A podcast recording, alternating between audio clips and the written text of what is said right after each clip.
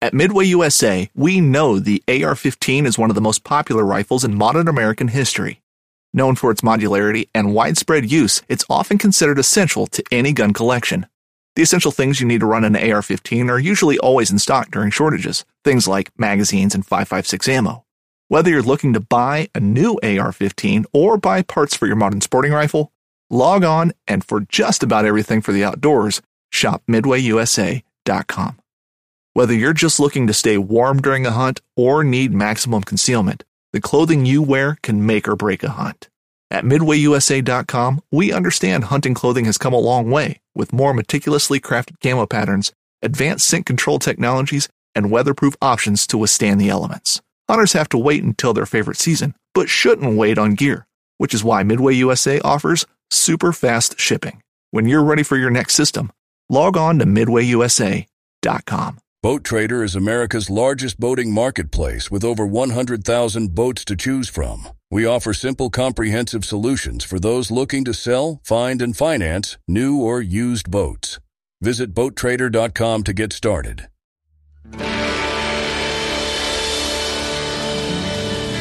From the nation's capital, this is the Fly Fishing Consultant Podcast with your host, Rob Snowhite.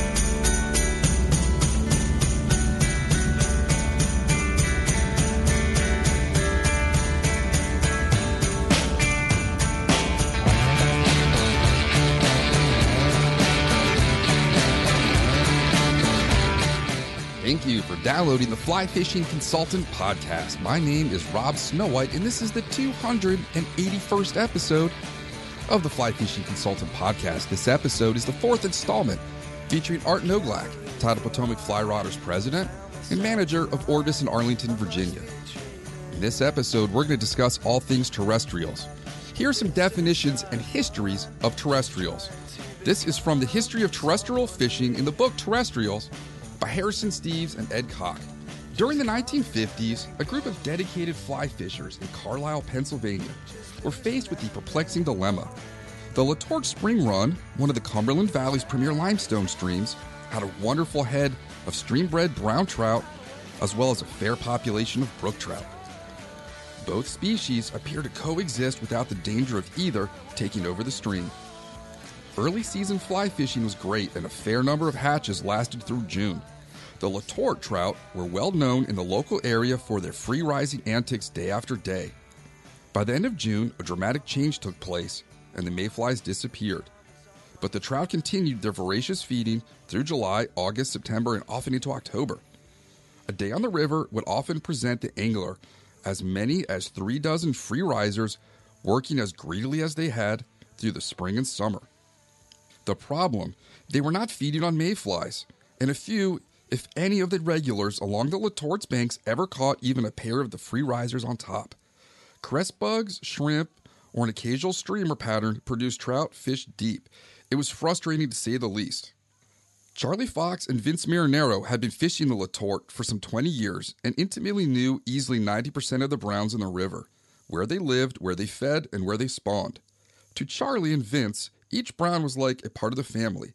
They could walk visitors along the banks and point out dozens of browns. They even named them the rosebush feeder, the S bend brown, the hanging willow feeder, the monster under the buttonwood roots, and on and on. Their intimacy with the river and its browns amazed visitors for years. Finally, after years of frustration, Charlie and Vince uncovered the Letort's guarded secret of the surface feeding browns of summer. Tiny insects were everywhere, not the aquatic insects that they were expecting to find, but rather terrestrials, land bred critters, and small compared with typical patterns of spring. They were elated with the discovery, but not for long. Frustration began to set in again as they thought about the challenge of trying to imitate what they found. The following is an excerpt from Fly Fishing Through the Midlife Crisis by Howell Raines, page 238. But there was one tribe of persnickety trout that eluded them feeding on some mystery insect that neither Fox nor Marinaro could identify. After lunch, we adjourned to one of Charlie's streamside benches, and he related how this played out. Vince was camping up here, and I said, Vince, catch some of those damn things so we'll know what they look like. So he put up two stakes with a net strung between them. With Fox's urging, Marinero set out to try to figure out which of the ants, hoppers, and other much tinier insects in their net was attracting the Letort trout. I had a fly tying kit in the cabin, and I told Vince to get busy. The next day I came in, and Vince was beside himself. He said, I know how to take these fish. I know what they're taking, and I've got the fly tied up for it. I said, What is it? And he said, It's a jassid. I said, I've never heard of a jassid. And he said, It's a kind of insect. He said, I'll show you. He cast out and said he'll take it, and he took it. Then I went upstream to a place where I had just spotted five trout the day before. I put the Jassid on, and I got all five. Joe Brooks, a well known writer for Outdoor Life, got wind of this tiny fly imitating an insect, only one eighth inch long and so obscure as to have escaped the notice of generations of expert fly tiers. The Jassid fly, imitating a family of insects once called Jassidae and later renamed Cicadellidae, was not of much use on waters other than Letort, but the artistry of its conception, reported by Brooks in Outdoor Life in 1958, established the fame of Fox and Marinaro and the dominance of the New Pennsylvania School of Fly Tyers. This is from Ed Shenk's Fly Rod Trouting, page 26. Earlier in the year, during peak June bug season, the fish were keyed in on the terrestrial. Surprisingly, everyone used a sunken beetle pattern, a peacock herl bodied fly with dark gray or dyed brown duck feather tied in at the bend of the hook and tied off at the eye. We used this weighted and unweighted. Some we tied with a soft brown hackle to simulate legs. Sizes were generally 12 and 14 because the June beetle is a large one. The S bend pool is still a good one. The lush grasses along the meadows harbor numerous leafhoppers, jassids, beetles of all sizes, ants, grasshoppers, and crickets, all of which find their way into the water. Mayfly nymphs, cress bugs, scud or freshwater shrimp, crayfish, dace, minnows, and sculpins all cohabitate beneath the water's surface. He finishes with With the coming of the hot weather phase, the terrestrials also find their place in the sun. Along with the tricos, the land based insects are their thickest and most active. The ants, of course, are more in the water in varying numbers throughout the season, but now the grasshoppers are growing, as are the crickets. The little leafhoppers, jassids, are happy to see the hot weather, and beetles of varying sizes and colors abound in the weeds. Jap beetles are clinging to the honeysuckle, wild roses, and jewelweed. Ants are dropping from bridges and tree limbs, and crickets and hoppers make directional mistakes on occasion and plop into the water. In my opinion, the finest terrestrial period is hopper time. The larger trout seem to anticipate the coming of the hopper, which begins with the tiny immature bugs of early summer and ends with the full grown hoppers in August. If a rise is spotted and an accurate cast is made, a hooked fish is inevitable. Casting to all inviting locations is even greater sport than this because it tests my ability to recognize the best holding water and pick out the hot spots, such as the undercut banks, overhanging brush, or grass, or the patch of foam that collects in front of some obstruction. The unknown quantity holds the appeal. Is there a trout laying there? Is he hungry? Will he want what I have to offer? How big is he? All these things run through my mind as I false cast once or twice. The tiny cricket or hopper imitation lands just right and begins its float. As the fly swings in against the grass, it disappears with an audible glurp. I react, and a gray brown begins to head shake and dash for freedom. My tiny rod doubles as I do everything just right, and moments later, the chunky brown is ready for the net. I ease two, three, or more pounds of trout into the damp grass, admire the coloration, perhaps take a quick picture or two, and then remove the barbless fly and gently ease the trout back into the current. This to me is even more exciting than fishing the rise. This episode is brought to you by Solo Stove. Every purchase of a Solo Stove or Solo Stove merchandise made through my website or social media helps support the fly fishing consultant. Humans have been making fires for a long time. In South Africa, there's a man made fire dating back 1.2 million years. It's the earliest of such a discovery. In Israel, there are remains of a 300,000 year old campfire, and no one has been able to improve the fire pit until the invention of the solo stove. Prove me wrong. You light the newspaper and kindling and step back. No need to blow on the flame or embers. The high tech construction allows air circulation to do the convection of the heat inside. Within a few minutes, the wood starts to burn and releases some initial smoke. Then there's no more smoke until the fire goes out. Next day, you have powdery carbon ashes. Cleanup is simple. You don't stink of campfire when you go to bed. Your clothes don't get burnt from exploding or popping embers.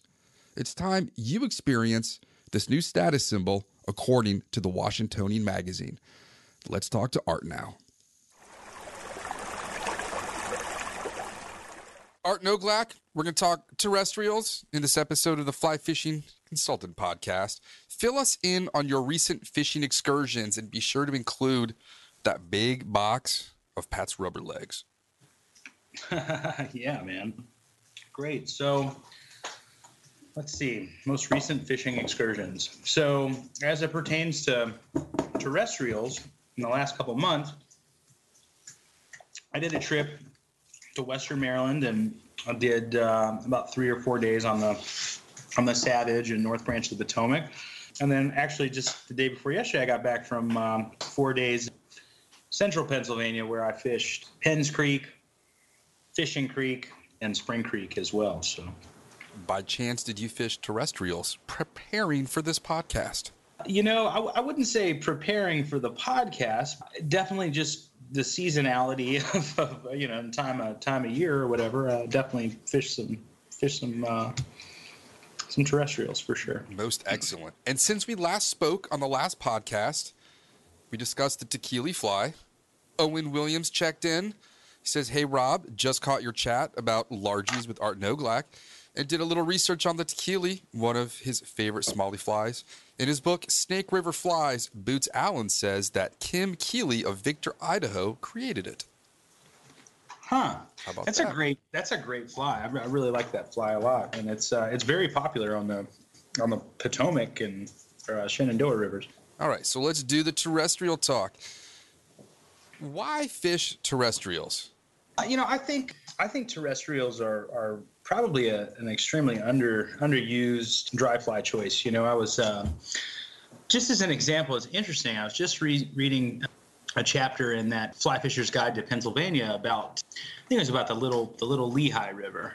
My mom's going to be in in Philadelphia in a couple weeks, and I might drive up there and meet her and fish the little Lehigh on the way. I've never fished it. In his little section in the book, he says that you know, that there's a trico hatch there, and most of the year he says you can fish, you know, tricos almost all year long there. And he said the fish are extremely selective about, you know, the size and the gender of of the trico. He said that, uh, however, if you can't get the fish to eat a trico, throw a hard body ant in in black or red, you know, size 16, and they're likely to eat that.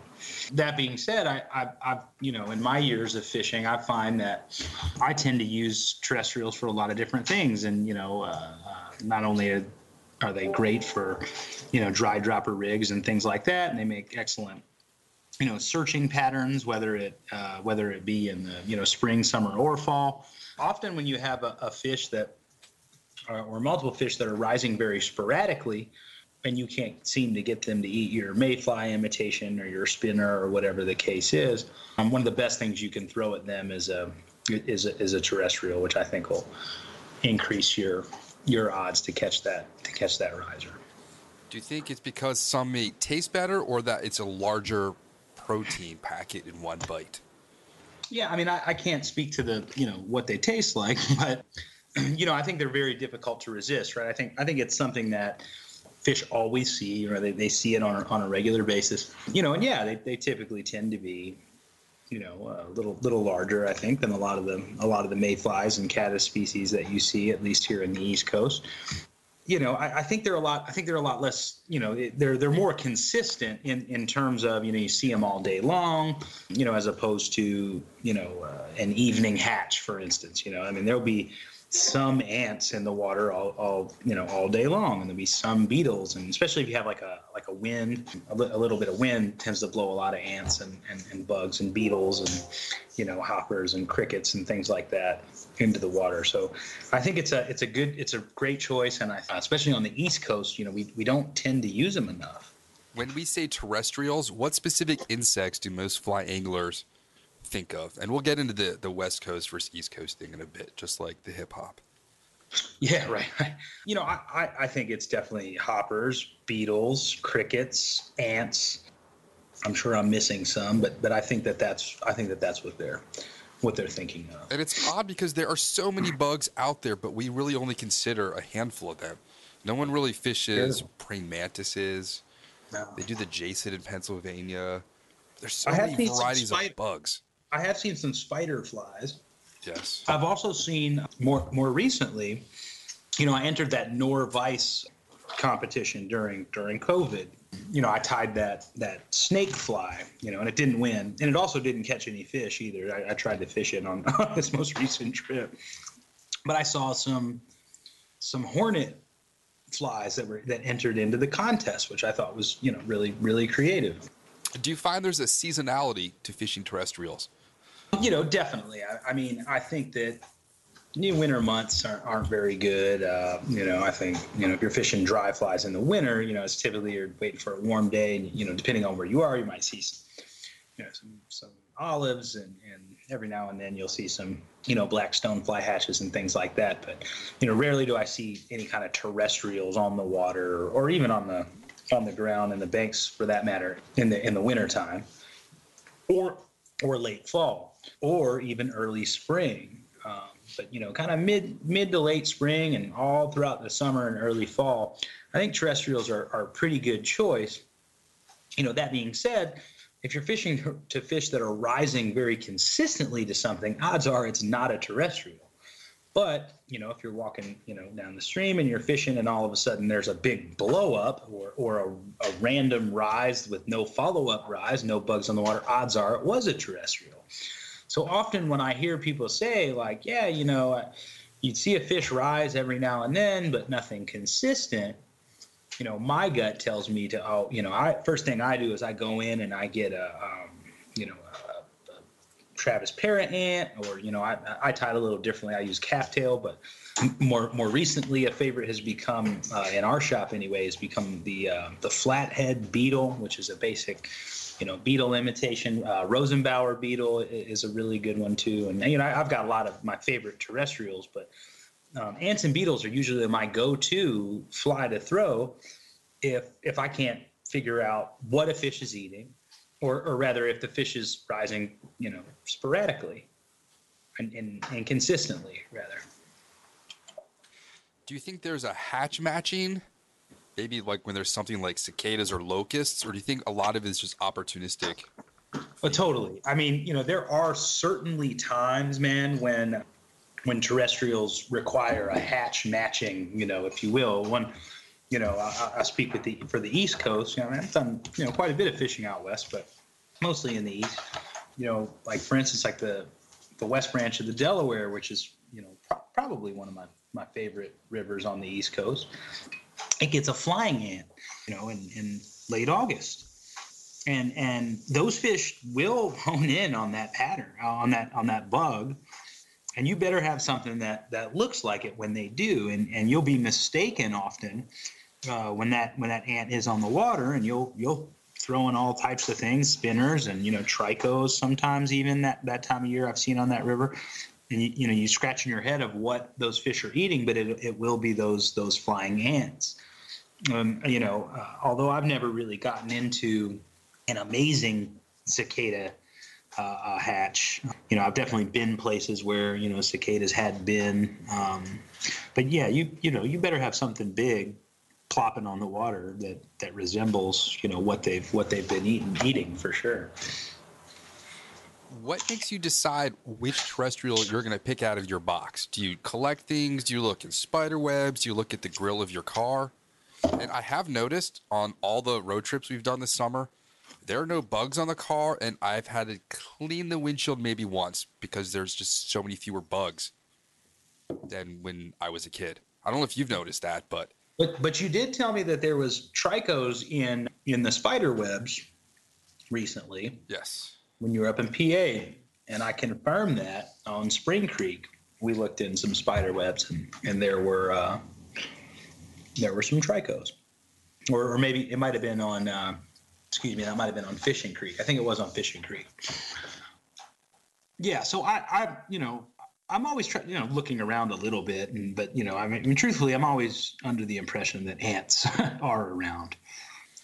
I'm hoping that a fish will inevitably respond to a beetle or a hopper or something like that, but but typically, you know, my go-to is a low-profile ant, especially if that fish is, you know, if I'm fishing to a rising fish, right? If I see a rise and it's a soft rise and I don't see, you know, it doesn't come up again, or there's a long time in between where it came up and came up again, or if, a fish comes up and then it kind of, you know, another fish comes up in a different area and there's, you know, no consistency. Yeah, I would say an ant is probably my go-to, my go-to pattern to tie on. You know, between 12 and 16, Oh, we'll, black. get, we'll get into that later. Don't jump ahead, my man. Okay. All right, I want to hear a good story. You and Joe Humphreys fishing terrestrials. I've never fished any any uh, terrestrials with, with Joe. I did get to, I did get to fish in his backyard with him a little bit with some nymphs, and he did a, uh, a presentation with us in um, when I worked in Orvis in Pittsburgh, and I drove him home, and we spent a little bit of time there. I also got to see uh, in in his house. I also got to see that state record. Uh, Brown. yeah, Brown. He, he had a really cool, you know, he had it mounted, and I believe that was actually caught on on Fishing Creek, and it was really sad too. Because when I when I came back home from that trip, I had found out from Tom Rosenbauer that his wife had actually passed away like the next day, right at, right after I was there, like a day or two later or whatever. So it was kind of a that was kind of a bittersweet uh, sweet trip. Yeah. You know, Joe Humphreys landed a 21 inch brown at one o'clock this morning, according to social media. I, I saw that. I, Yeah. yeah, I saw that dude that. is nuts. And what gets me about him after watching the documentaries that his grandfather fought in the Civil War. I can't Oh, get over really? that. Yes. No, I didn't. I didn't know that either. Of all the crazy stuff in, in that movie, Live the Stream, that part Yeah. stuck out. I, I just couldn't believe that. Yeah, I haven't even. I haven't even watched it in, in its entirety yet. I've seen like bits and pieces of it and things like that. We'll do it in the Uh-uh. carport one night with the with the projector. Yeah, yeah. How do you keep your terrestrials dry once you fish them, or once Just like I do all my dry flies, man. I, I oh yeah. Oh, I see. Right. You know, so you know, I use a combination of two products for all almost all my dry flies. There are some exceptions, you know, if it has CDC or something like that. But but and and I think this is the way that that I was taught, and I'm pretty sure that this is the way it was intended. But you have like sort of the, you know, I use the Orvis stuff, obviously. I use the Orvis gel floatant, right? And it, and I initially put Are that in the bathroom? on my dry fly, right? And Are then you, uh, are you in the bathroom right now? no, no, my wife is uh, pouring water into a into a bottle. Uh, all all the thousands of Rob's listeners is are hearing Look, gonna gonna hear that. Yeah, she's filling up an Nalgene. That's what that is. Um, but I put, you know, I put that on the dry fly first, right? And, and you know, and before I fish it, and that kind of you know repels the water and prevents it from from getting into the fly. But as we all know, eventually the the water does get into the fly, and the fly becomes waterlogged. Well, instead of applying more gel to the already waterlogged fly, which will inevitably sink due to its, you know, new, you know, due to its change in weight because of the uh, the absorption of the of the water.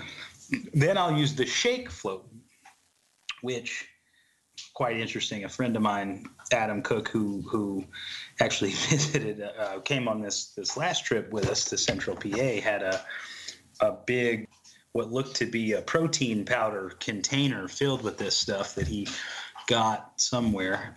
But you know, it's the it's the shake stuff. You know, uh, um, uh, the silica substance that I'll use to absorb all the water that's in the fly, and then I'll apply more of the you know of the of the gel. Right. So I so I use those two products together and that's what keeps my my flies floating. I like it. Does that does that make sense to you, or Yes. is, is that normal? Um, I, f- I feel like those products are intended to be used together, not which one's better. It's I think they're supposed to be used together. I like it. I could, I could be wrong though. Are there any misconceptions that you hear, whether in the shop, on the stream, by the campfire, about terrestrials? Like, say you can only fish a terrestrial in September, or Yes. Yeah, I, I think it's often, you know, I think it's often associated with summer and and fall, you know, and, and, and early fall. But honestly, like, you know, I don't know, some of the some of the best fish I ever catch are on like chubby Chernobyls in spring, you know, when there's nothing hatching or you know and definitely no like hoppers or big stoneflies or anything like that you know you know i think there's something to be said using terrestrials as as searching patterns and i think there's even more to be said about you know using them as uh, you know a means to get to find larger fish that might you know come come up and eat um, a surface pattern excellent. Do you ever hear just strange sayings about terrestrials while you're in the shop? Overhear someone's conversation? Anything memorable stick in your mind? Man, I, I don't know. I'll, I'll, I'll think about it. Well, don't put me on the spot now, but I'm sure I have heard some things. We can circle back to that. I'll, I'll, I'll keep that in mind. What are some obscure terrestrial patterns that people either overlook or don't even think about fishing or have never heard of? Turk's tarantula, that's a great fly. And it's really fallen out of popularity. I mean, I you know I know people fish it in the West still, but that, that's just a wonderful fly. And you can strip that thing too and twitch it. And you know, I mean, uh, if you've never seen it before, I, I guess it's kind of a what is it? You know, it's a mix between a, a, a Royal Coachman, a PMX, and a Muddler Minnow with rubber legs. I mean, right? It's a it's a funky looking thing, but that's a that's a great a great bug. I'm also a you know a proponent. I, I fish a lot of two dry fly rigs, right? And I'm I'm not always, but but often uh, fishing two dry flies, and often one of those dry flies are terrestrial on that lead fly. I think a caddis fly just threw, flew past me in my office. Hunting boots are a critical component of any successful hunt. Whether walking a short distance to your blind or trudging miles through rugged terrain, your feet are carrying the load. Without the right boots, you could give up early and lose out on that trophy just over the ridge. At Midway USA, we make selecting boots for your next hunt easier. With just a few clicks of a mouse, you can decide on what's important, like waterproofing, insulation, size, width, and savings. For just about everything for shooting, hunting, and the outdoors, check out midwayusa.com. There's either a caddisfly or a moth in here. Yeah. Could have come out of the aquarium. Okay. Uh, how do you organize your terrestrials in a fly box? you know, basically what I do, and you you know, I, I tie most, you know, most everything that I fish, I, I tie. You know, there's definitely some exceptions. But what I what I do is when I sit down to tie things, I you know, as you know, I tie things in like a hundred, you know, or you know, three dozen, six dozen, and I kind of have like boxes put away of everything I need for that pattern. And then you know I'll, take a few out of those boxes and kind of get them into my working sort of working dry fly box you know.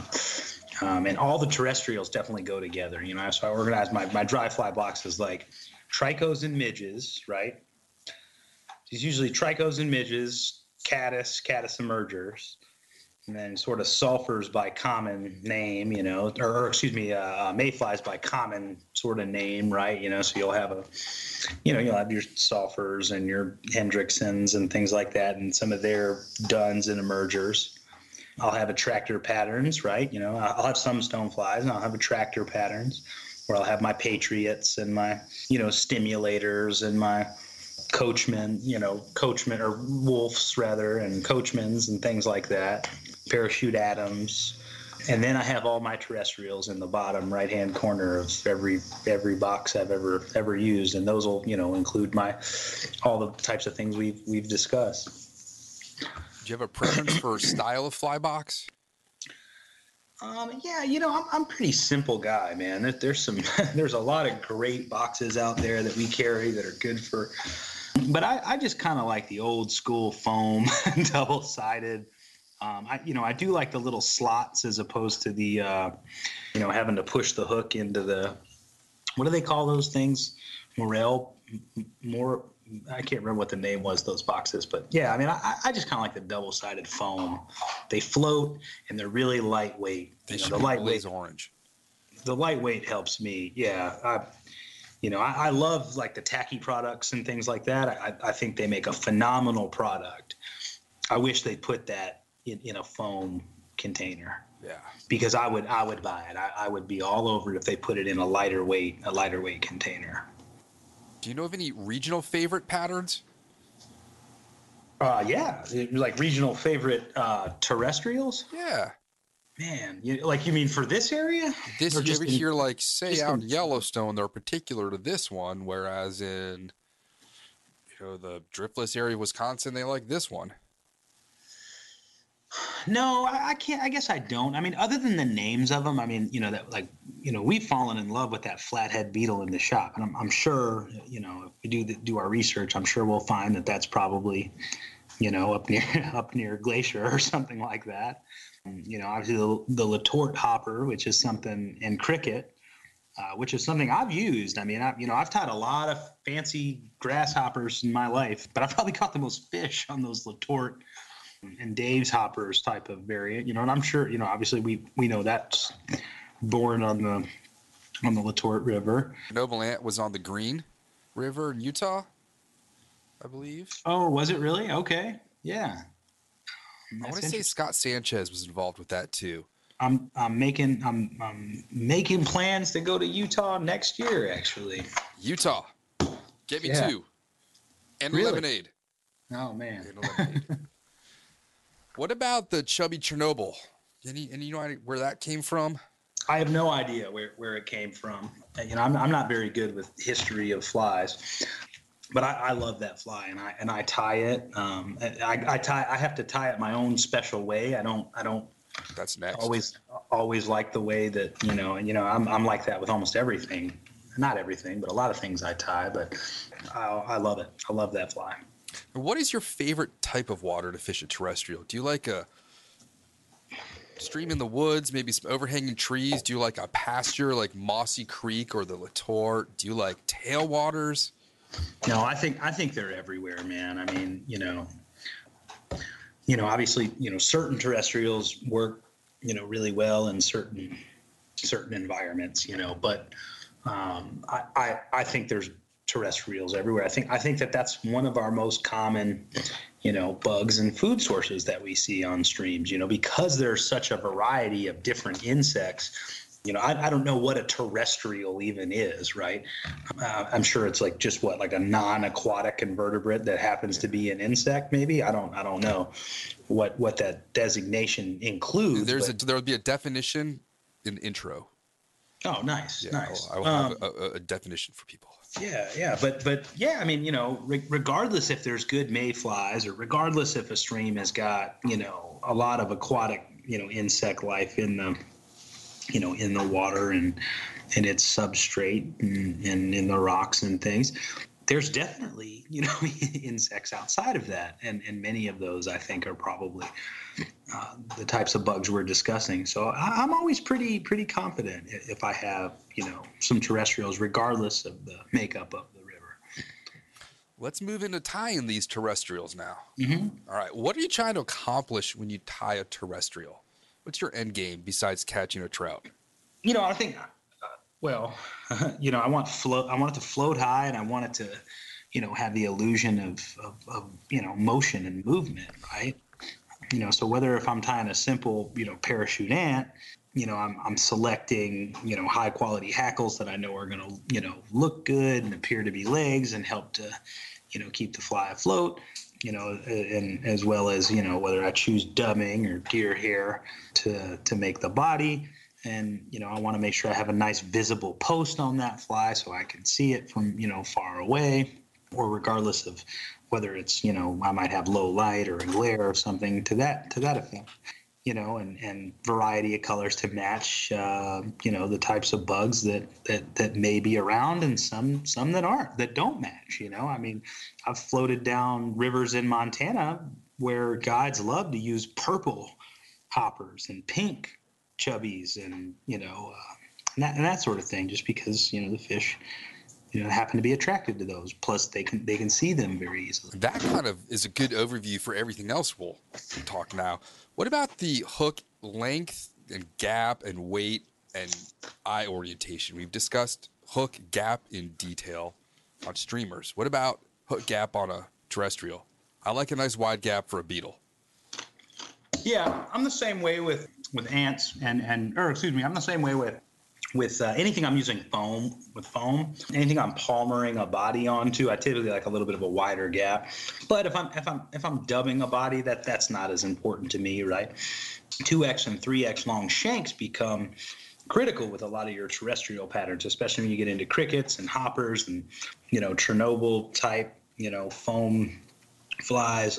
Yeah, I mean, I, I think that those are it's critical to have have longer hooks. So most of these flies aren't going to fit on your you know on your standard you know dry fly hooks that, that you might use for your you know you know for a parachute Adams or something like that. Do you have to use lighter wire and gauge hooks to keep them afloat? Whereas say you tie something on a, a heavy wet nymph hook and eventually it's going to sink. Yeah, I mean, you know, I think it depends. Depends on the fly, right? You know, a lot of people that that you know fish out west, they use stouter hooks on some of their, you know, on their on some of their chubbies and and other things. You know, because they have you know bigger fish that come up and eat on a regular basis, and they can typically get away with that.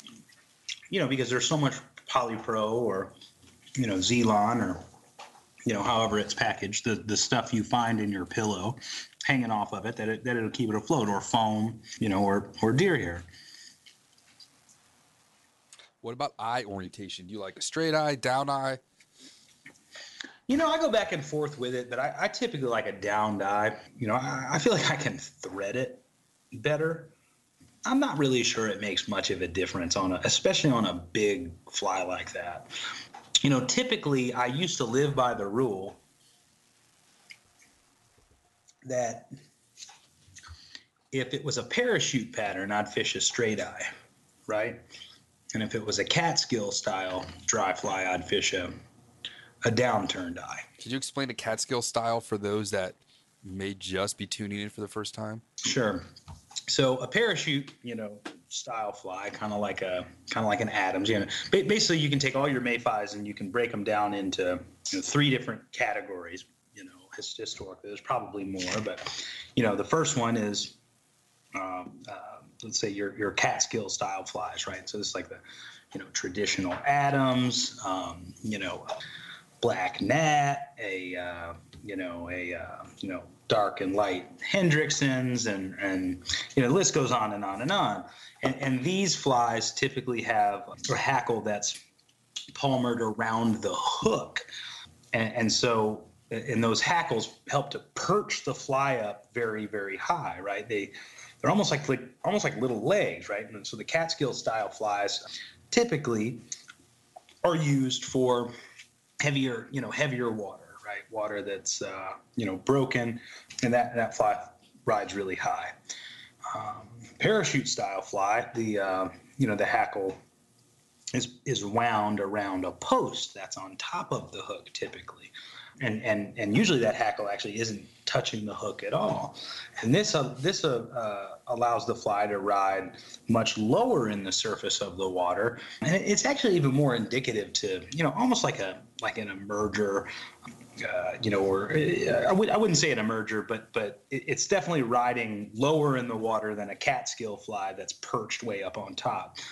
And then you know your your third kind of style of, of dun of adult mayfly it would be a, a comparadun And a comparadun is used for used in water that is really flat and and the fish are you know often very very spooky, uh, and that's tied with a you know with a deer hair wing that is also on on top of the hook only. It's a very very sparse uh, sparse ties and and those are great for riding extremely low in the water and, and are really one of the stealthier ways. And any, anything beyond that is almost an emerger where it's fishing you know in the film or just underneath the film excellent excellent explanation now there are a myriad of hooks for specific flies You've got Klinkhamers and you've got your special hooks to, for poppers, and you've got curved hooks. Are there any specific hooks made for a terrestrial pattern? Yeah, no, cer- certainly there are. Matter of fact, let me let me grab my hook box and I'll I'll rattle off a couple model numbers for you.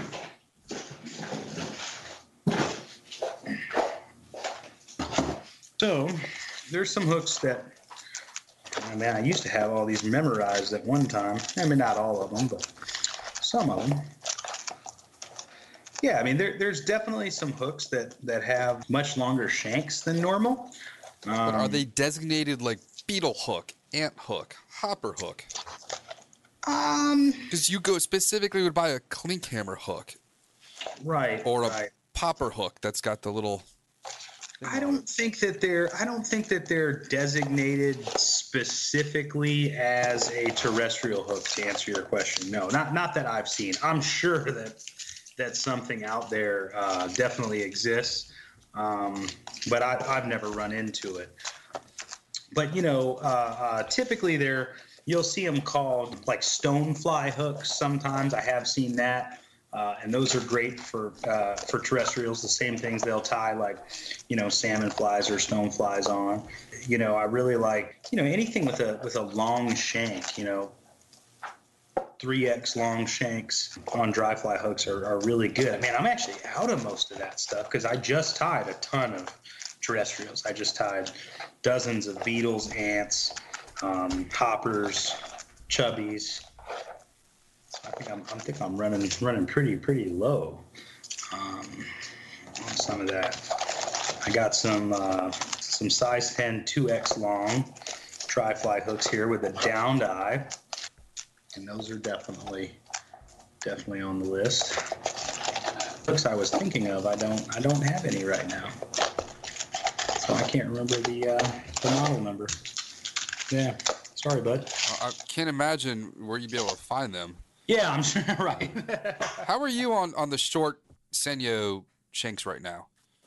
I have I have them. Right, yeah, I have to swing by. I've got them. What are you using them for? You tying for steelhead? Yeah, I'm filling up my Etsy store with Great Lake steelhead flies, and I oh, ordered a bunch of stuff through Orvis the Pro deal, but they didn't have the small ones in stock.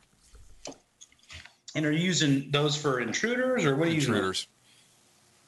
using? Intruders. Mm-hmm. Yeah. Cool. All right. What about you mentioned colors, the purples and pinks, but when a fish looks up, maybe on a bright day, everything should sort of look black because it's silhouetted against the sun. Do you think I overestimate what I think is a stupid trout and what they can see, or do you think they actually can see varieties of colors? I don't know, man. I, I you know, I, have gone back and forth. This, I, I, think they see the colors. They have to, right? I mean, you know, I, I have seen one fly, you know, work much better than another fly on the surface. It, it, you know, and I think largely because of the color. You know, I mean, I, I remember, uh, you know, again, this is a this is a Montana float. I remember a day that we fished. It was with it was with Sean McPhee, who is in that on that show Mountain Men. Fished the we fished the Kootenai, and one guy ran. You know, you know, I ran a normal normal chubby Chernobyl Chernobyl, and I was in the front of the boat, and mine was you know your standard whatever tan color, and the guy in the back of the boat ran the ran the pink. You know, there was a, another guide at that at Linehan Outfitting Company there, which was one of my favorite outfitters in the West, and maybe just outfitters in general. This other guy, Eric, tied all. I think it was Eric. He tied. All, oh no, no, no. Excuse me. His name was Sam. The, the guy who tied all the flies was Sam. Tied all these pink chubbies, and all the guys were buying these little pink chubbies from him and the dude with the with the pink one, I mean, outfished my tan one, two to one. I was not only was in the front of the boat, um, I was also the more experienced angler. And on that day, you know, it, it was the pink one, you know, in the same size. The only thing different was was the, the color. So I, I think they might see it. I think they might see it. Okay. We did find a pinkish grasshopper, and katydids do come in a fuchsia pink if you look that up. It's uh, I'm gonna look it up so, for people. It's a hot pink katydid. I forget if it's melanistic. Hot pink K A T did. Yeah, Google hot pink in North America. Katie Katydid green isn't the dominant color. If Man, you got your had- phone, look up pink katydid. It's crazy looking. Imagine fishing terrestrials for steelhead. That's what you would have. we had some amazing um, food and beverage on this on this last this last trip up in PA, man. You would have uh, you would have had a, a great time. We did some really good beer that I haven't had before, and and, and some pretty pretty good stuff from uh, from the Buffalo region. Was it Buffalo? No, we didn't have Buffalo, but we had um, we had some beers. Um, these really great sours from um, Oh, I don't do sour beers, man. That stuff's Oh. ours. The, No, uh, the goses. And so these were these were different, man. These taste like candy. They were really good. They weren't too sugary though. From Froth Brewing Company, you know, they had some various, you know, mixes in these, um, and and they were they were phenomenal. They were great, perfect for the weather. We had, uh, uh, man, we had some. Uh, Richard did up some like really good pork collars from this place, uh, Moriarty Meats in Buffalo. We got. Uh, like stone ground grits from Now you're talking. South, South Carolina. White or uh, yellow grit? Should have been white. So, so, so we had a couple from uh, from Geechee Boy Mill. We had a we had a blue grit, like a blue corn grit. really? Yeah, and I think I think the other one was a yellow, a yellow, but but I'm gonna look them up. I need to get that information. you you got to. I, I first time I ever had these, and they all they do is heirloom grits. yeah, that's my thing. Uh, and and I went, I came home and I immediately went to their website and I immediately bought these unicorn grits that they had, some yellow grits, and uh, they have these Jimmy Red uh, grits that are extremely, um, you know, I guess pre- pretty pretty rare. Like the the corn was actually almost extinct at one point from from what I read, and they brought it back. So. Uh, those actually might be waiting for me downstairs right now, so I'm I'm super excited to uh, to get cooking with some of those, man. you know what's the greatest way to cook grits, and it totally sucks for you? What's that? An Instapot. Oh yeah, because I gave you our Instapot. Yeah. We made some awesome grits this weekend. It oh really? oh, it's so good. Yeah. We actually don't put cheese in it because then when it goes in the fridge, it just gets gloopy. Hmm. All right, let's talk about additional things on terrestrials. Do terrestrials need eyes on top? No, of course they don't need them. You know. It makes it more fun. Yeah, it makes it more fun. I, I love making my flies look funky, like little cartoon characters or whatever. Your green froggy thing just looks like a Muppet. Oh yeah, that witch doctor frog. Yeah. Yeah. Um, yeah, I, you know, I, I like it. I, I think it, you know, I think it adds a little bit of, you know, funkiness to the fly. I, it certainly doesn't add any more realism to it. I, I think as the as it relates to the fish, but you know, I mean, you, you- know, you spend a lot of time on something, you you tend to, I think you tend to fish it better. I think you tend to cast it better. So you know, there, there's just something to be something to be said for you know, taking pride in, in, in what it is you're making and, and the workmanship and just kind of going that little bit of extra mile. You know, is it going to help you catch any more fish? Mm, I don't know, maybe, but you know, it cer- certainly makes you happy with it, right? I want to talk about rubber legs and their awesome importance. But why is it that round rubber legs are marketed as medium round rubber legs, but there's no large and or small round rubber legs? I, you know, I, I don't I don't know. There there's there are certainly different kinds of rubber legs out there that are better for, for for dry flies than others, right? but sometimes you just got to go with what you got, right? I mean, there, there's definitely specific insect legs that that companies like you know Wapsi makes. I don't I don't know what uh, what they call them, but they're they're super thin, and it'll say like insect legs on the package. You know, those are a little bit more.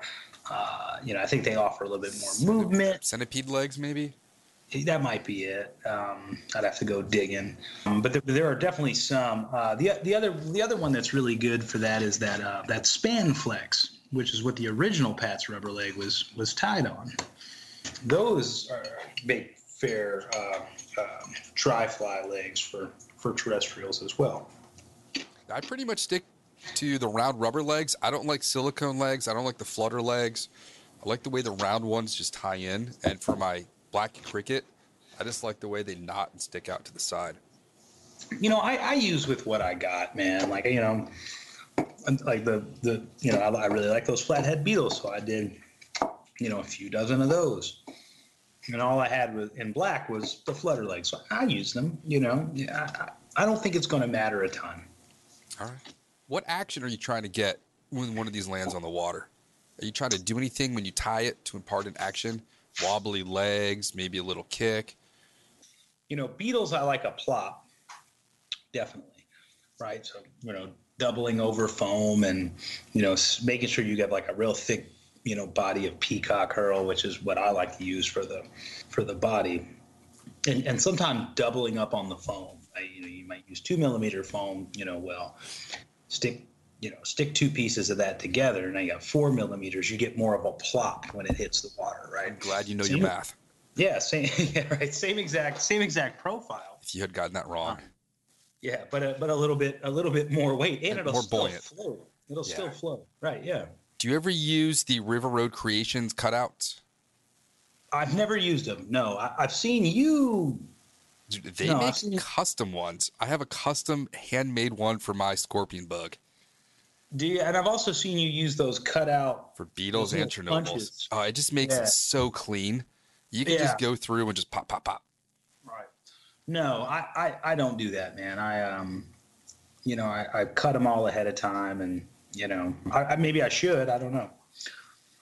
There's a there's new always, one. There's always stuff that you know. You you get you know. I've been tying for a long time, so there's all kinds of like new stuff that always comes out, and I just don't even I don't even think to think to try it, you know. And I always tie a lot of things at once, right? So, again, I just did you know here you know as an example, I just did 150 Pat's rubber legs in various sizes and colors and shapes. And I'm, I'm going to fish those. I ran out of them. I'm going to fish those. Well, it's going to take me a while to get to get through those. You know, it's like uh, Costco. Uh, you got to bulk one, and yeah. oh, and apparently stock up on paper towels. That's the next shortage coming. Oh, really? Yeah. But by the time I sit down to tie Pat's rubber legs again, there'll be all kinds of new chenilles, I'm sure, and all kinds of new legs and you know. I've got to give you some of my Hellgrammite chenille to tie Pat's rubber legs. I think those would come out filthy looking.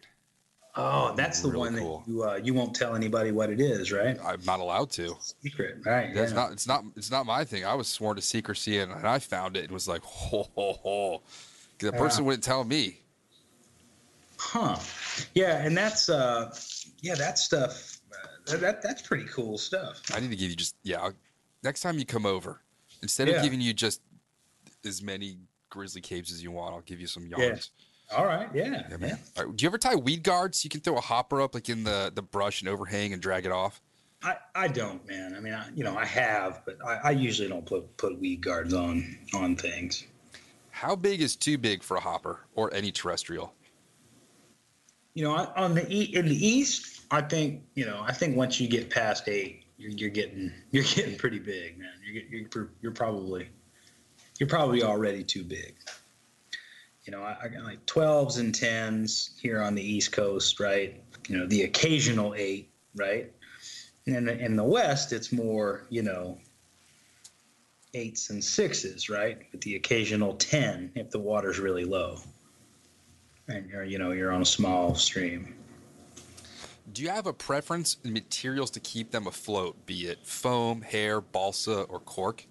You know, I've never done any uh, wooden terrestrials or cork terrestrials. Cork B. No, I've never I've never tried one. Um, just just poppers.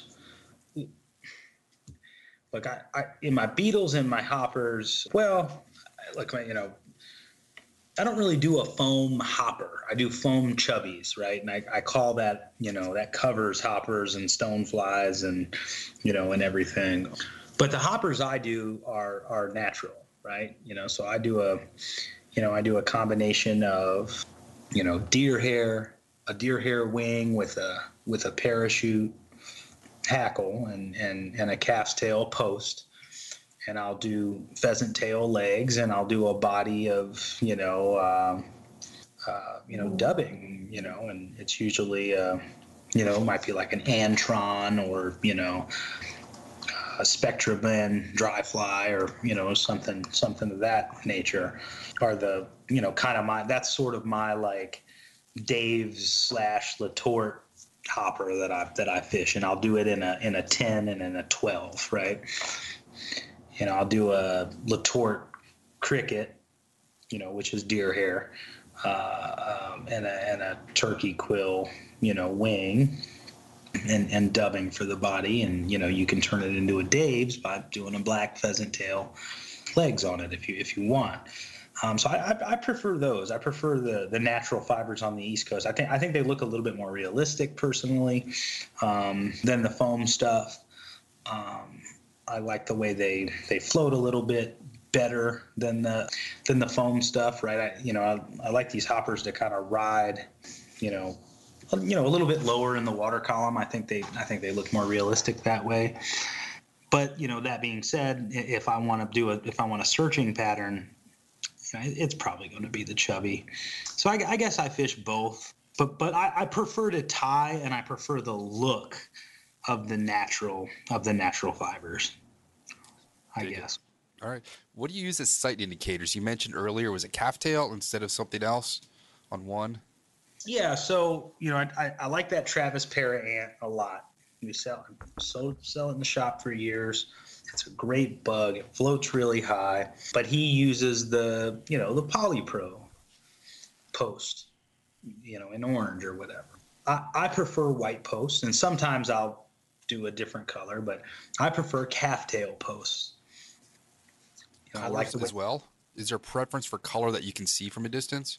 Yeah, my my my preference is almost always white, but I, I've found that to be, you know, to vary between angler to angler, right? Like what what works for me might not work for somebody else, right?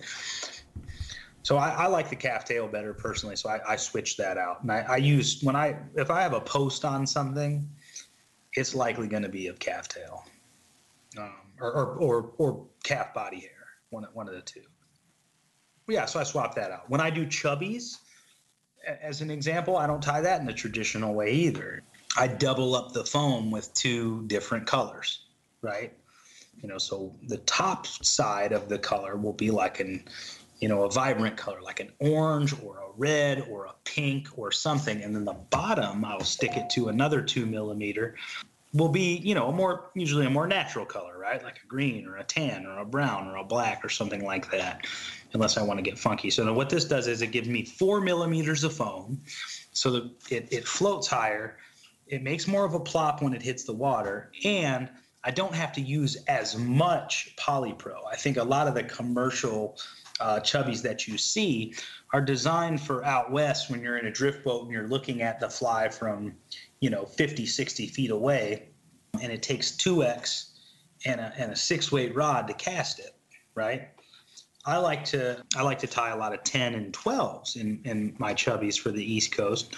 So I use more foam to help it float, less poly, and I don't use polypro. I'll either use Zelon or when I go to throw out a pillow, uh, that that that polyfill in the pillow is the exact same thing. At least to me, Zelon is also the exact same. Would you open up a pillow? Do you have a pillow fight with Trent? What's going on? How'd you no, go in the, in the middle there? No, the pillow starts going. You know, you go to change your, throw out your pillow. you know, remember, save it. Half the weight of your pillow after a couple years is just dead skin cells and yeah. fecal matter from mites. Awesome. Yeah. Well, maybe that maybe that's maybe that attracts the fish. I don't I don't know, but that you know just whatever stuffing you know I think that's all that stuff is. So you use less of that, so it casts easier. And, and I also kind of trim the tail and the head of the fly a lot closer to the bend and the eye of the hook than they buy commercially. You know, when you buy them commercially, it's like a size 10 looks like a size 6, right? Because it's so long, because there's so much foam hanging off the front end to the back end, right? And so much poly uh, on the wing.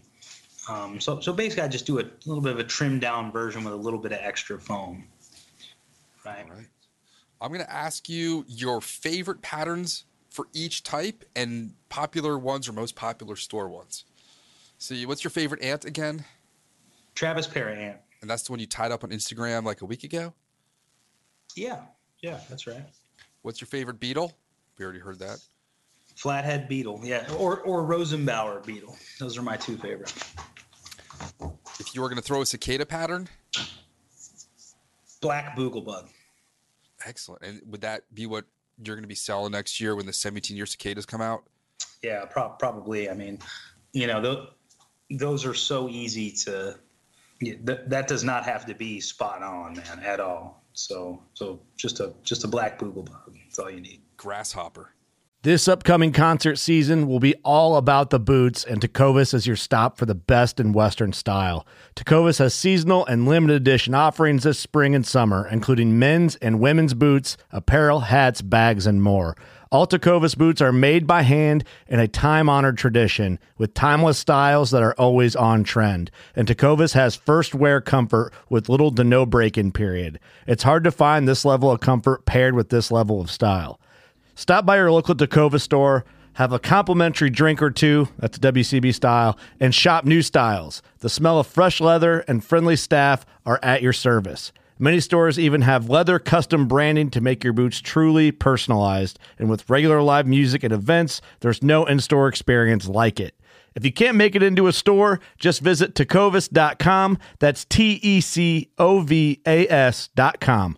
They offer free shipping on all boots, as well as free returns and exchanges, and ship right to your door. Go to tecovas.com and find your new favorite pair of boots today. Ooh, you know, I'd, I'd have to say a, a Dave's, Dave's hopper, because I can cut the legs off. The reason I say the Dave's and not the Letort is I can take my nippers and I can I can doctor it up to become a Letort hopper with a post. Yes. So I like it. I do a lot of cutting flies down and stuff like that. So favorite caterpillar. Favorite caterpillar. Um, I don't. I don't have one, but you know, I mean, I guess you could count the inchworm as that, right? Green San Juan. Yeah, yeah, inchworm. My clients keep saying, "Good heavens, man! There's a lot of spiders in these trees." I'm like, "No, these are caterpillars. Throw your fly underneath it because those things are probably yeah. falling out. What about a mice pattern? You got a favorite mouse? You know that I've caught, I've caught some fish on that. Uh, what is it? The Moor Morrish mouse. Morrish mouse, and Ken Morrish has one of the best hoppers out there too. Does he? Great, great balanced flies. But but I want to turn you on to this guy, and and and give me a second because I when I tie mice patterns, and I, am giving I, am giving you some right, some of the mouse yeah. stuff that I've tied. I think before. that the one you gave me ended up going to a client who was going to go night fishing somewhere. Oh, I was cool. like, dude, you know what? This is going to do you a lot more good than it's going to do me. So do yourself a favor and and check this guy out on Instagram if you if you haven't. He's from Sweden and his name is uh, Andres Anderson right? And his handle is uh, Andres thirteen Anderson.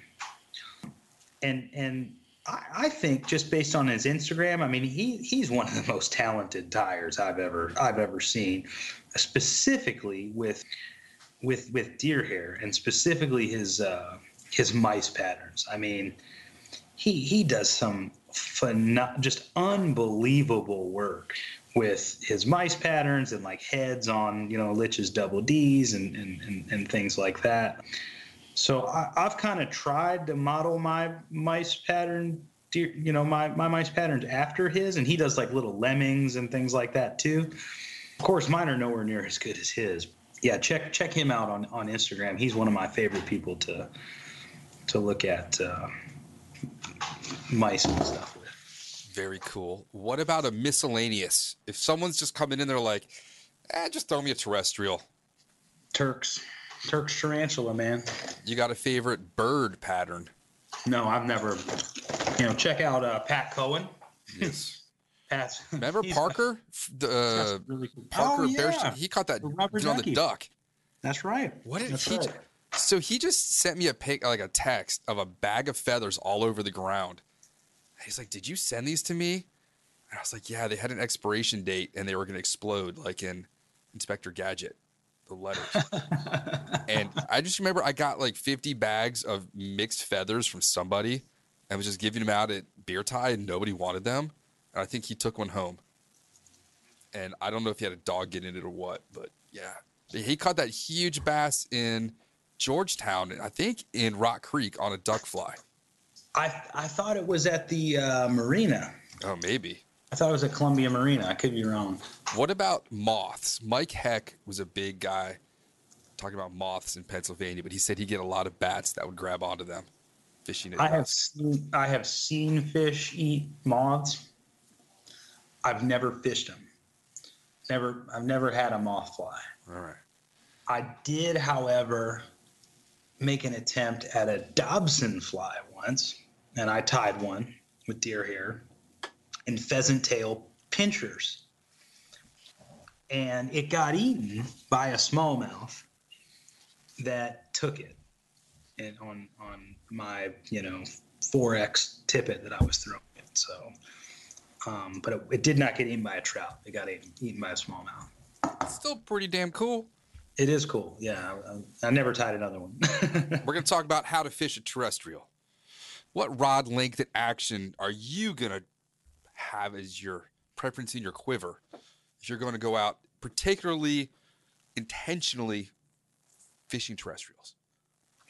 well, you know, look, if I'm on the East Coast, it's almost always going to be a, you know, kind of a medium action fly rod, right? Uh, you, know, even on big rivers, I fish, I fish, you know, medium or, or or soft action. You know, basically the the biggest, the bigger the river, the the you know the the more medium, the uh, the smaller the river, the the softer.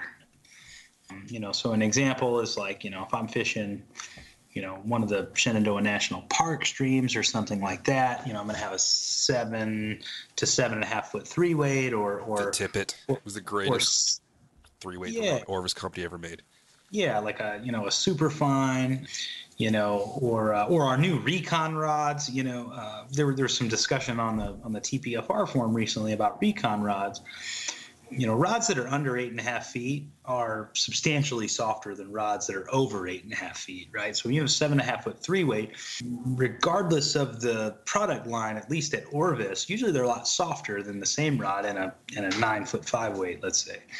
But you know, just recently we were out, you know, again, and I, I fished Spring Creek, Fishing Creek, and Penns Creek, and I fished a nine foot five weight H3F for you know, which is the the softer uh, H3, and and that works perfectly for those. If I'm out west, um, you know, A little I- windier I might- too. yeah, I'm, I I might have a faster rod, but I still get it done with a with a you know with an F. I mean, I think I think five weights. If you're fishing terrestrials, a little bit bigger. You know, fours and five weights are what you should be using. If you're out west, it should definitely be a five weight. All right. Do you ever dress to blend in with the areas in the summertime during quote unquote terrestrial season? No, that's a good question. I used to when, when I was younger. I used to, um, you know, I used to wear darker, muted, more muted colors. Now I intentionally dress funky just because I don't. I don't think it matters. yeah, I try to get behind the fish or or you know approach in a way they wouldn't be able to see me regardless. But you know, when I when I was younger, I, I definitely did. But now that I've gotten a little bit better at it, I'm not I'm not worried as much about that. I don't have to catch every every fish. You know. Got to spook some to catch some. Yeah. PJ, PJ Daly. That's that's his quote. PJ. spook some to catch some. What's your preferred knot to tie to a terrestrial? Do you want a little wobble action with the non-slip mono? You know, man, all my dry flies get a get a regular clinch knot. All my dry flies. Not a not an improved clinch knot, a regular clinch knot. And fluoro versus mono because these are floating flies. Do you want a little bit of sag in your tippet? No, I, I'm usually fishing mono, but not you, you, on my dry flies, but mostly because it's cheaper. Okay.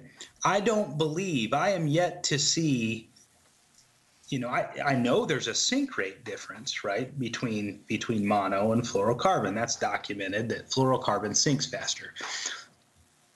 I, I've given this the kitchen sink test more than once. Okay. If you drop 5x uh, tippet in your kitchen sink, if you fill up your kitchen sink, if you drop 5x tippet with fluorocarbon that's greased up with gel floating, and you grease up uh, 5x tippet and you drop them next to each other, they both sit there forever and neither of them sink. For as many hours as you want to let them sit there, they will sit there. So I, I, I don't think that that game applies when you're dry fly fishing certain smaller diameters, right? I, I think that the sinking fast thing, you know, they gotta at first they have to break the film. You, you, you know what I mean? So I don't I don't pay attention to that. Like you know, I know a lot of people that dry fly fish with fluorocarbon specifically because they feel it's more abrasion resistant, you know, and they say that, you know, brown trout or whatever, a little bit more toothy, or, you know, they throw it up into trees a lot when they dry fly fish, whatever, they get caught and snagged. So they just use fluorocarbon. And, and those people catch plenty, plenty of fish. So I, I, I don't know. I, I typically use, I typically like to use the mono because mono has a little bit more, you know, it, it, it lands with, you know, I can get it to land with a little bit more slack. It's a little less rigid of a product. Um, so I feel I get a better drag-free drift with the with the standard nylon product rather. So that's why I use it, and, and it's a lot it's a lot cheaper. Now if I'm if I'm nymphing, I always use the fluorocarbon. That's if the I'm next podcast. Fishing, you can't always jump use ahead. That was last Sorry. podcast. Come on. Sorry. Sorry, bud. All right. When you present that fly, how are you presenting it? Do you want leader out of the water? Do you want leader on the water? Do you want the drift? Do you want a big splat? What? I mean, that's gonna that's gonna depend. That's definitely gonna depend on the on the situation. I mean, I think if I'm fishing to a rising fish, I don't want a splat. Right? If I'm fishing for a rising fish, I want a nice drag-free drift with a fly first presentation. So you know, typically there's gonna be a mend involved, or I'm directly behind the fish. You know, so I'm gonna try to give them just the fly, no leader if I'm if I'm banging a bank from a drift boat, right, or if I'm searching, I want a splat, right? I want I want the fish to know that the fly got there, right? Um, so I often throw the fly on a downward trajectory, so I'll get a little bit more of a splat on it. If uh, if I'm fishing certain high gradient rivers, I might want no leader in the water. So, you know, rivers like the Lower Savage, you know, sometimes streams in the park when you're, you know, in the in the national forests or like the Shenandoah, when you're going from plunge pool to plunge pool, or especially in low water. Uh, fishing high gradient streams, sometimes you want to high stick your dry fly through just to make sure that you get a you get a drag free drift. And when you're in that those broken water situations, you can get a lot closer to the fish than you than you could on let's say a, a spring creek like like Beaver or or or uh, you know Spring Creek in Maryland or something like that. Thoughts on having your shadow on the stream? How do you approach the water? Definitely, yeah. I mean, I definitely spoke spook lots of fish. I spook fish all the time because of my shadow on the water or casting over over fish, you know, and yeah, I'm notorious for that. You know, so it's kind of like a general rule. If you're fishing, you know, a small, you know, to medium size body of water, you always just want to get behind the fish, right? Your shadow's not going to cast over the fish if you're behind the fish. They're, they're going to be able to see it. So upstream presentations are often the best, but you just have to get really good at the depth perception piece of where your fly is going to land because you don't want to throw the fly line over fish, right? You also want to make sure you fish the water in front of you when you're casting directly upstream. Upstream casting is kind of the, you know, has always been sort of the traditional way of doing it. there is something to be said for making downstream presentations. Um, you know, you almost always get a drag-free drift, but you know the fish can see you. You you cast shadows over fish. The same with um, you know sort of what they call up and across. So even if you're casting across the stream to the fish, you know, as an example, my friend Dan Davala, who's one of the you know best dry fly anglers that I know, he prefers to be just downstream of a rising fish casting above that fish with a um, with a reach mend of some kind, if if possible. You, you know, so you you always want to stay out of the fish's you know line of, of of sight, and as long as you do that, your shadow won't you know won't cast in front of them. Did I ask you what length your leaders are and your tippet strength? I think I skipped no. over that. These are definitely not yeah. in order, and I'm not going to edit them to make it in order either.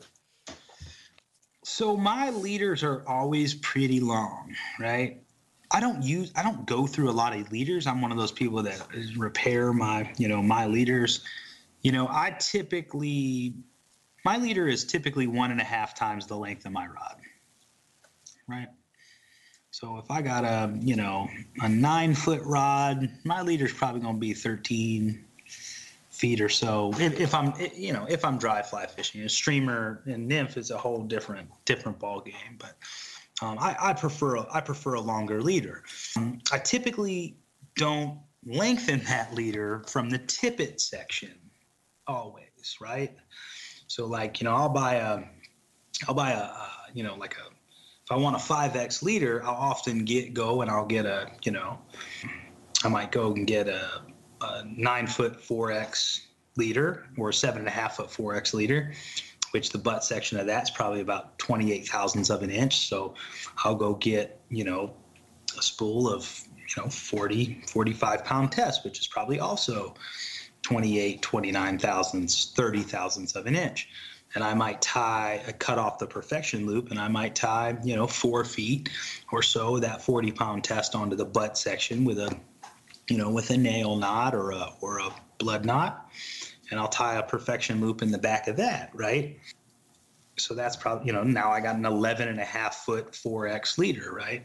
And so then I might tie, you know, two and a half to three feet of 5X with a blood knot, you know, off the tippet section of that, right? So now I got a, you know, 14 feet, 15 foot 5X leader.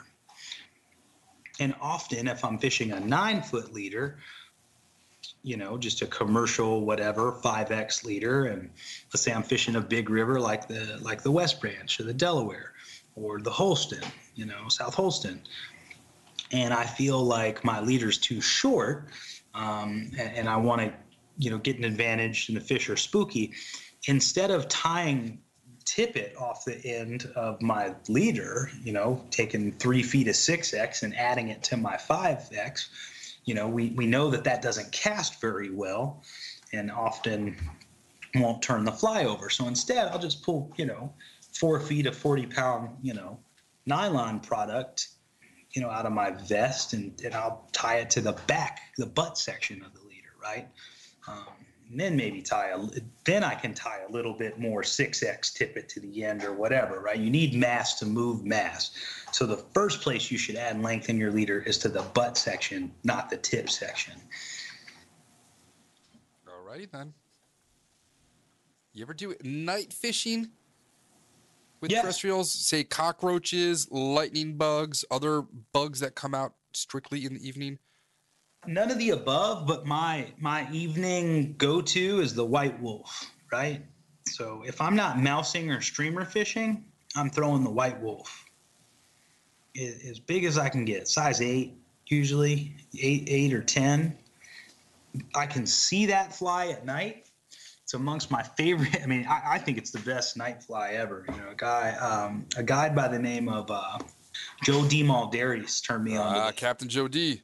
Yeah, yeah, he turned he turned me onto that a lot of years ago, and he does night floats on the on the on the Delaware system. You know, he does mousing and and streamers and all kinds of stuff, and you know, uh, but when he does his night floats, he often he, he tells me told me about this this white Wulff years ago, um, and I started using it on the Delaware. And, you know, of course it worked. like most things guides tell you to do, they work. But then I started using it everywhere else. And, and that thing just, I mean, you can see it in the moonlight. Yes. If you, if you don't have white Wulffs in your box, you're, you need to you need to get some because that's a that's a darn good fly in the in the evening time. If there's a spinner fall, white Wulff, bam, Boom. they'll come and they'll come and get it. Yeah. Yes, I Yeah. like the white Wulff. What about droppers? What are you going to do as your lead fly? Like if I'm regular trout fishing, it's a white Wulff or an Ausable Wulff with an RS2 behind it. That's you ever do one. famously grasshopper and ant? What are your preferences for a two fly rig and why do you use them and when and Yeah, I use that little Travis Para ant a lot. Uh, you know, trailing a, another uh, another searching pattern. I'll often have a I'll often have a chubby with a with a little you know a little mayfly behind it, like a you know maybe a little 18 Adams or something. You know, parachute Adams, something like that. Yeah, I I do think that. especially an example of that chubby, I think that that thing gets a lot of looks, especially when you twitch it. Um, it's another thing we didn't really talk about, but if, if it has rubber legs, it's got them so that you twitch it, right? Yes, I, I do think that often I'll get looks at that fly, and you might not be able to get them to eat, fly, eat that fly, but if you have a smaller terrestrial behind it, or even a smaller mayfly, you, you'll often you'll often get that get that eat, just like you do with the with the RS2. and what X tippet would you use between your lead fly and your dropper? It, it depends, right? I mean, it depends on the size of the dropper, right? If I got a size 10, you know, let's say, let's say I got a size 10 chubby Chernobyl, right? I'm probably tying that on with 4X. Okay. You know, you I'm sure you've I'm sure you can get your listeners okay, there's a matrix that talks about, you know, the size of the fly to you know what the tippet size should be to to throw with it and it's not extremely rigid but it's a good you know it, it's a good um, you know sort of roadmap but you know like let's say i got a size 10 chubby i probably got 4x i probably have a 4x leader on that. So if i'm gonna if i'm gonna drop like a you know a size 16 uh, let's say travis parent behind it you know I, I, probably 5x right? You know 5x 5x tippet off the off the bend of the hook right and if it was a you know if it was a, but if it was a size 20 you know i can see it midge from tom baltz I, i'll probably use 6x off the back of it right Alrighty. Do you ever sink your terrestrials? Drowned beetles, drowned ants, drowned hoppers, drowned crickets? I don't sink them intentionally. There, there is a there's a hard body ant that I don't tie that I have bought commercially. Fully, Fulling Mills does it. That I that I have used. You can make those with gorilla glue. Is that what it is? I figured it was some kind. people use gorilla glue to make those. Do they? Yeah, and I I have fished that. I've never tried to make one myself. I'm sure I figure it out. I'm using a lot of the, that loon resin now. I'm trying to learn that stuff with the with the, the flashlight and, and all of that. My hands always are always covered in that stuff now. Um, it's really greasy. yeah, but I don't I don't sink them intentionally. Some people talk about you know sinking them and drifting them and putting split shot on a dry fly and you know uh, nothing not, not something I've ever messed with. Is there anything about terrestrials I have been remiss in asking? I don't know. You you've covered a lot of a lot of really really good stuff, man. Yes, yes. Don't always throw them. Uh, I, I got one for you, especially fishing spring creeks. Here's a little funky tip. Often, when you see a fish, like a trout, especially on a bank, you, don't you don't have to throw it in front of them if you have a terrestrial, right? You can often throw it behind him or in the middle of the stream and see if he'll come get it, right? So as opposed to, you know, if you're concerned about spooking the fish, unlike mayflies, I mean, I've hit I've hit you know brown trout on the tail, watch them spin around and eat a fly. Um, not that I did that intentionally, but but um, I, I, guess I guess my point is is is with terrestrials, unlike mayflies, you don't have to be in a particular feeding lane always. They'll come they'll come find it, especially if it if it plops right. Um, but I you know I think, I think you've covered most of it, man. All right, I got some extra questions for you now. Uh oh. What was your first fishing vehicle? My first fishing vehicle was a man. Um, I think I think it was probably a. I had a I had an S10, right? I had like a like a late 80s uh, model Chevy S10. It was probably my first fishing vehicle. Very nice. Where was the best day of fishing you've ever had? The best day of fishing I have ever had was probably in an undisclosed bay. It was between an undisclosed bay on on on on Lake Erie for smallmouth, um, where I caught just a ridiculous amount of smallmouth that were 20 inches or better. Very short time span. On the Clark Fork, uh, there was one night where it wasn't even a day. It was just a handful of hours fishing in the late uh, late evening during uh, sort of the Skwala stonefly period in Missoula, Montana, on the Clark Fork behind the Holiday Inn. Oh, motel. Yeah, caught just me and some friends. It was a, you know, an Orvis thing. Caught just a ridiculous amount of trout on Pat's rubber legs. Um, you know, easily in the hundreds. In, in, in you know, there were several of us, but in just uh, a few hours. All right. With coronavirus and all being limiting factors, what are you most looking forward to about fall? It is going to be again in the 50s tonight for the second night in the row. I know. I felt it walking home from work, man. What I'm looking to, I'm looking forward to, I'm looking forward to some streamers this year.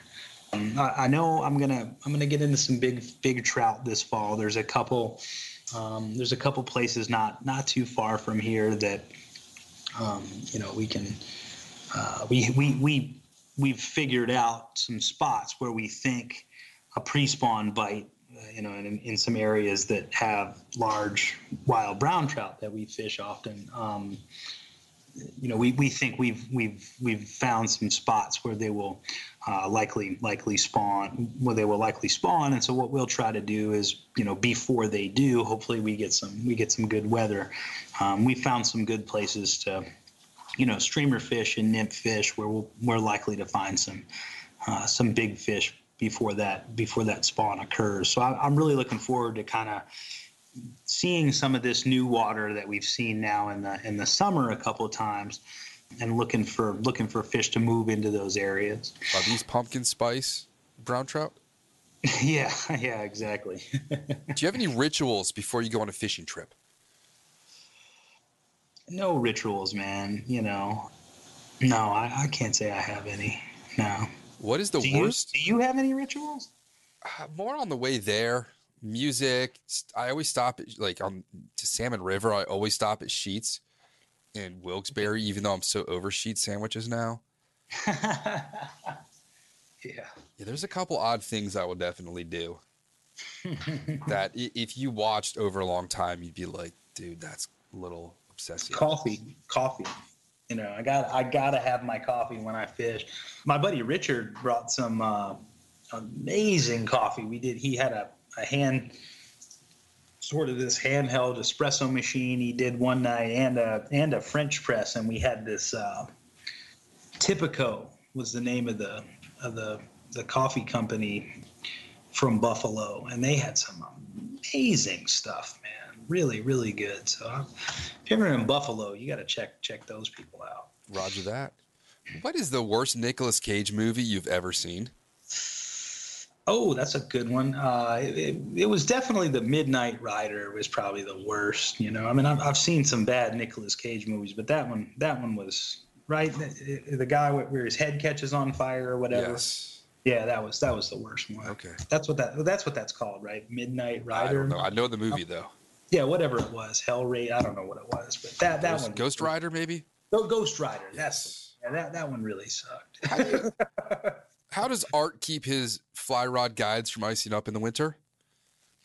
uh, chapstick, man. You know, al- always been chapstick. Little Blistex on there, and uh, you know, and eventually it'll ice up, but you knock it off and add some more Blistex, and that that works really, really good. And you can even put some on the on the fly line too, or some Carmex or something like that. That that works really well. All right. What do we need more of in fly fishing? What do we need more of? We need, I don't know. We need more. What do we need? Public water, Trying, I'm trying to, I'm trying to not say anything that's going to get me in trouble later. clean water, porta, porta potties. porta potties that would be great My Um, neighbor's getting uh, an extension on his house, and every time we walk by during lunch, I ask my daughter if I can go use the porta potty. She gets really mad. She's she's getting the age where I'm embarrassing. i think i think i i think we need i think we need more uh i think we need more um open-mindedness and and you know multi-species anglers we need to be fishing for more more species right I dig it. yeah Van Halen or Van Hagar or Van Gary Sharon. uh van halen All right. What's a body of water everyone should have on their bucket list?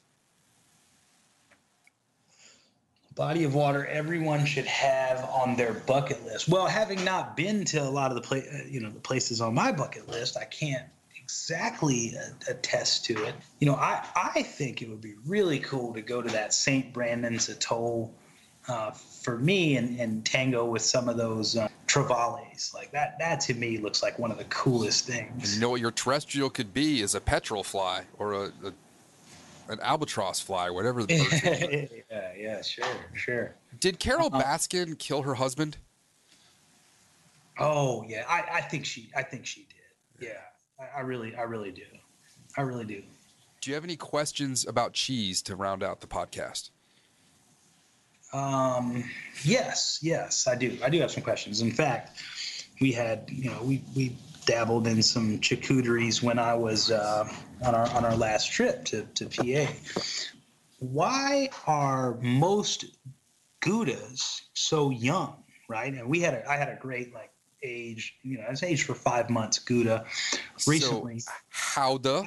I have more than one cheese question, by the way. Howda is uh, it's pretty high fat content, but when you age it, it gets drier, and that causes uh, crystallization inside of it with the salts, like you do a Parmesan.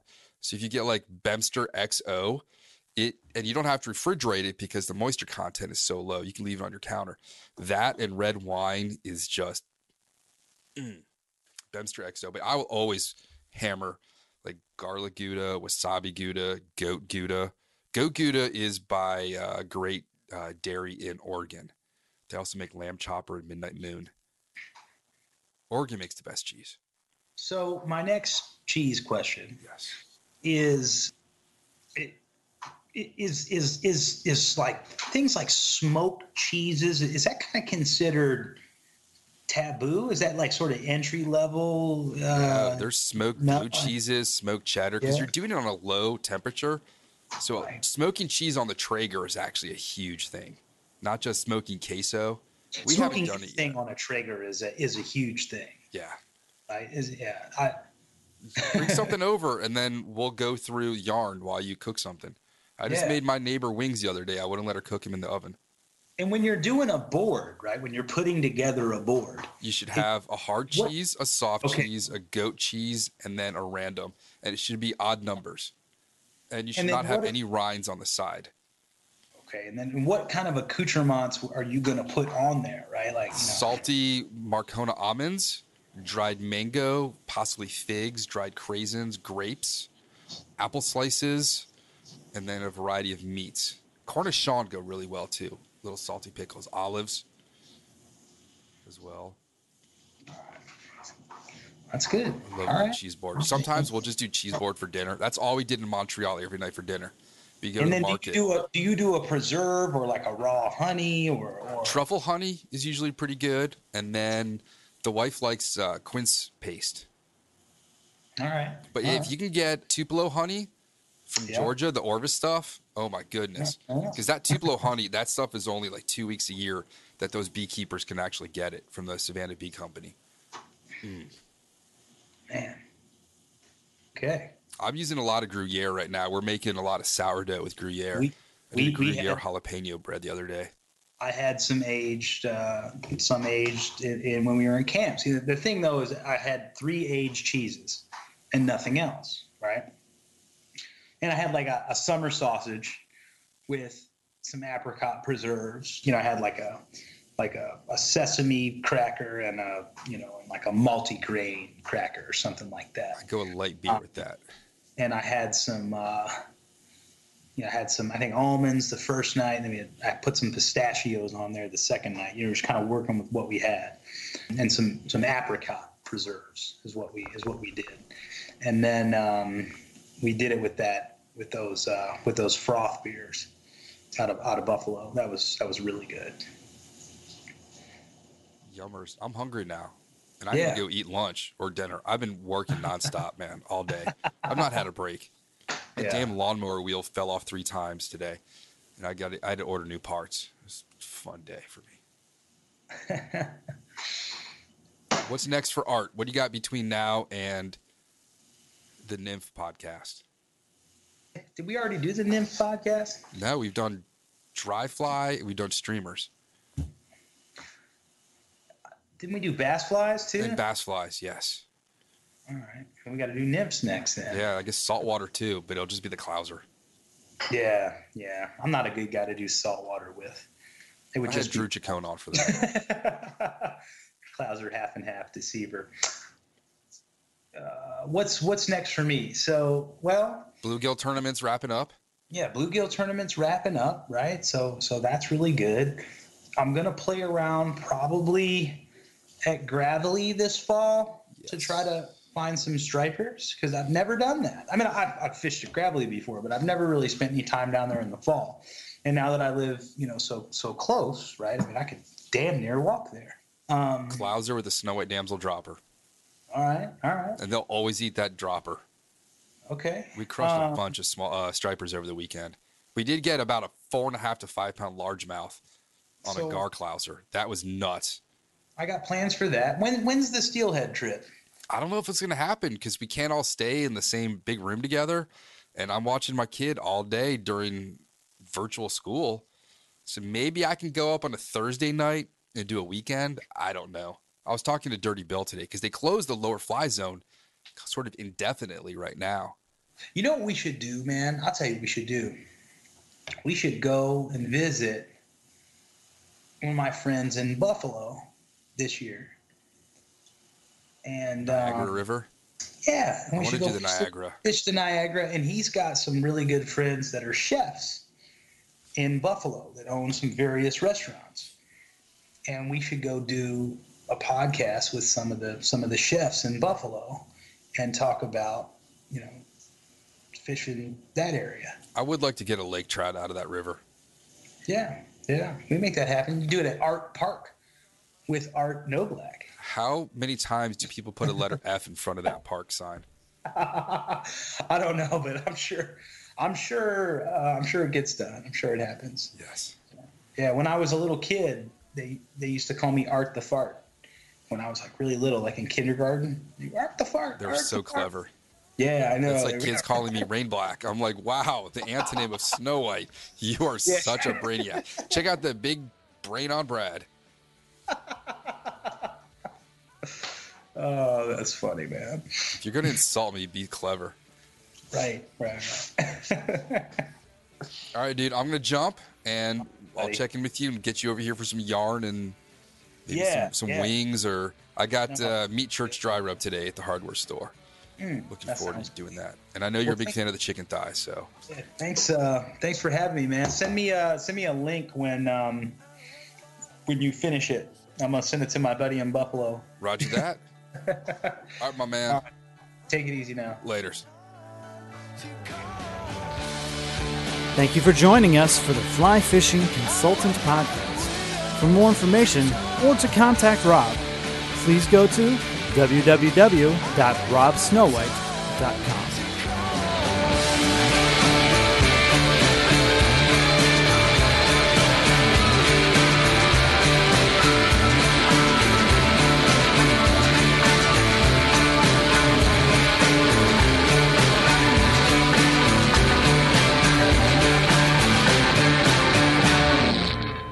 This podcast is brought to you by Freestone Productions at freestoneproductions.com. Spend your Saturdays with life on the water. Join Captain Brandon Simmons for fishing, diving, travel, and so much more. You want to succeed, you want to fish, you want to be one of the greatest. Oh, look at that thing, dude. Oh. Let's see what kind of trouble we can get into today. Don't miss Life on the Water every Saturday night from 7 to 9 p.m. Eastern on Waypoint TV. The destination for outdoor entertainment.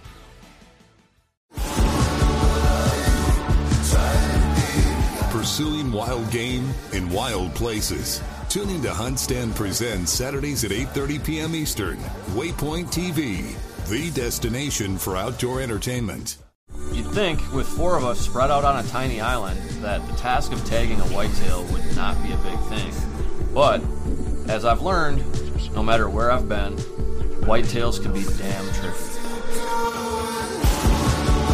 Pursuing wild game in wild places. Tune in to Hunt Stand Presents Saturdays at 8:30 p.m. Eastern. Waypoint TV, the destination for outdoor entertainment.